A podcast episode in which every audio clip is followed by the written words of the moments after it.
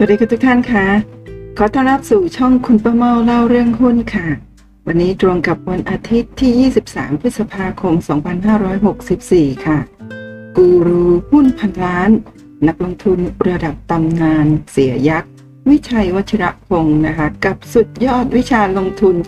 27 ตอนเรียบเรียงโดย พีบุญชนะวิวัฒน์ค่ะเรื่องราวประสบการณ์การลงทุนจนกลายเป็นสุดยอดวิชาลงทุนของเสียยักษ์ ได้รับการอนุญาตให้นำมาเผยแพร่ผ่านอีบุ๊ก 27 ตอน โดยพีบุญชนะวิวัฒน์เพื่อแจกฟรีให้กับนักลงทุนค่ะ และคุณป้าเมาขอถือโอกาสนี้ ขออนุญาตทั้งเสียยักษ์และคุณพี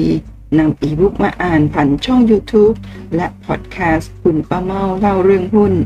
มีประโยชน์สำหรับนักลงทุนรุ่นต่อต่อไป สมเจตนารมณ์ของท่านทั้งสอง มาณโอกาสนี้ด้วยค่ะ ตอนที่ 22 รู้จักคำว่ารอคอย ถ้าเราเทรดหุ้นทุกวันสมองมันไม่มีจุดคิด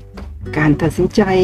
บ่อยมันพลาดได้ง่าย คุณต้องรอจังหวะ รอให้เครื่องมือทางเทคนิคยืนยัน แล้วทุกคนเริ่มกลัวกันหมด ตรงนั้นคือจุดที่ปลอดภัยที่สุด ซื้อเสร็จก็ใส่ปี๊บเอาไว้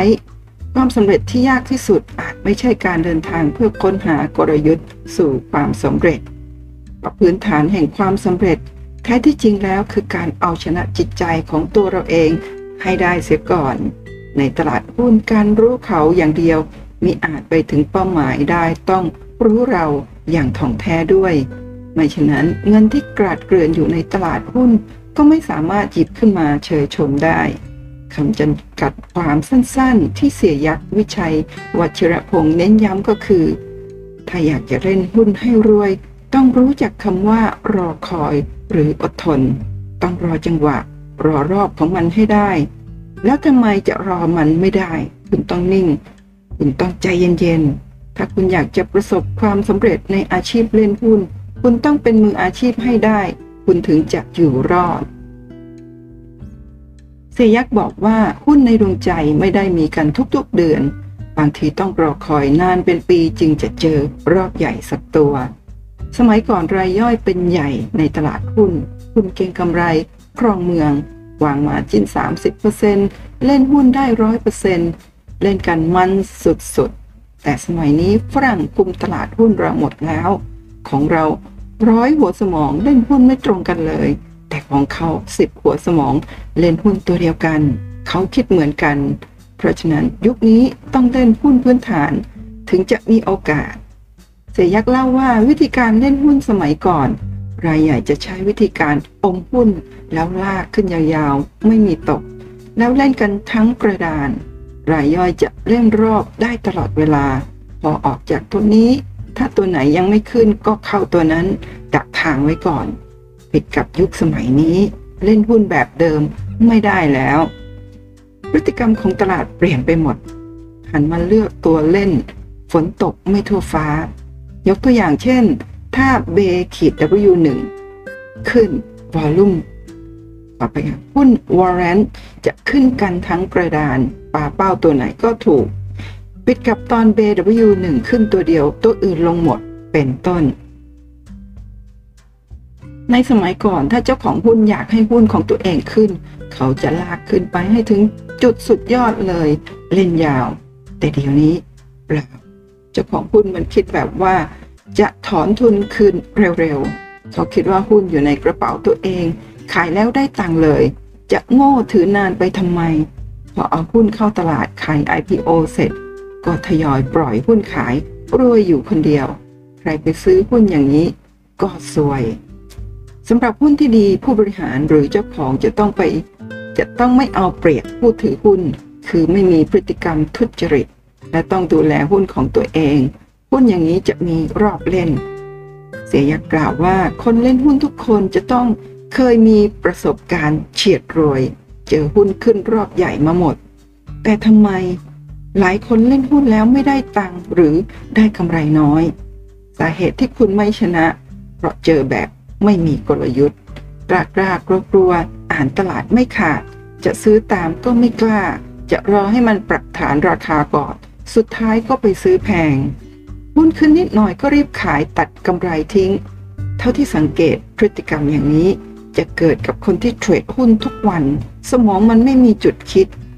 เพราะการตัดสินใจบ่อย มันพลาดได้ง่ายข้อเสียอีกอย่างคือใจไม่นิ่ง ถ้าจะเล่นหุ้นให้รวยคุณต้องรอจังหวะ รอให้เครื่องมือทางเทคนิคมันพร้อมตัดขึ้นก่อน พื้นฐานหุ้นรองรับจุดสำคัญ ถ้าตลาดหุ้นช่วงไหน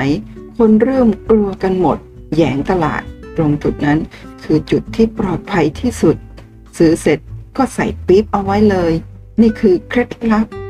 เมื่อถามเสียยักษ์ถึงประสบการณ์เฉียดตายและเฉียดรวย ส่วนไหนจะเฉียดตายรอดมากกว่า ยกตัวอย่างหุ้นธนายงสมัยก่อน 600ถึง700 บาทแล้ว วันนี้เป็นยังไงเหลือบาทกว่าหุ้นบริษัทเงินทุนหลักทรัพย์บงอลช่วงวิกฤตเศรษฐกิจปิดกันหมด ดัชนีเซ็ตลงมาเหลือ 200 จุด ถ้าใครคัดลอสไม่ทัน ฝันธงเลยว่า ตายหมด เพราะฉะนั้นการเล่นหุ้นเราต้องมีเป้าในใจตลอดเวลา ว่าถ้าราคาลงมาเท่าไหร่คุณต้องขาย ยกตัวอย่างวันที่เกิดเหตุการณ์ The World Trade ถล่ม 11 กันยายน 2544 วันเดียวโดนไป 26%เรามองว่าเรื่องมันคงไม่จบง่ายๆ ต้องมีการแก้แค้น เวลาที่เกิดเหตุการณ์ช็อตตลาด ผมจะประเมินว่า จากนี้ไปสถานการณ์จะดีขึ้นกว่านี้มากไหม ถ้าคำตอบคือไม่มีทางนั่นหมายถึงว่าเราต้องยอมขายขาดทุน ผมมีคติว่าถึงคราวแพ้ก็ต้องยอมแพ้ กล้าต้องกล้าขาดทุน พอเปิดตลาดมาดัชนีดิ่งลงเหว ผมก็รอให้มันรีบาวแล้วก็ขายล้างพอร์ตหมดจำได้ว่าตอนนั้นขาดทุนไป 20ถึง30 ล้านบาทเสียยักษ์บอกว่าจากประสบการณ์ที่อยู่ในวงการนี้มาอย่างยาวนาน ไม่มีใครที่ซื้อหุ้นถูกตัวหมดทุกครั้ง มันเป็นไปไม่ได้ เพราะฉะนั้นอาชีพเราต้องมองโอกาส และกล้าเสี่ยงอยู่ตลอดเวลา ถ้าลงมาถึงตรงไหน คุณต้องตัดสินใจเด็ดขาด คนที่พลาดมักจะเป็นคนที่ไม่กล้าตัดสินใจอะไรเด็ดขาด ไม่เด็ดเดี่ยว แล้วชอบอ้างเหตุผลมักกลบเกลื่อนความผิดพลาดของตัวเอง ลองไปคิดดูว่าจริงอย่างที่พูดหรือไม่ โปรดติดตามตอนต่อไปตอนที่ 23 กลยุทธ์สร้างดีมาน ครูรูหุ้นพันล้าน นักลงทุน ระดับตำนานเสียยักษ์ วิชัยวชิระพงศ์กับสุดยอดวิชาลงทุน 27 ตอน เรียบเรียงโดยพีบุญชนะวิวัฒน์ท่านสามารถ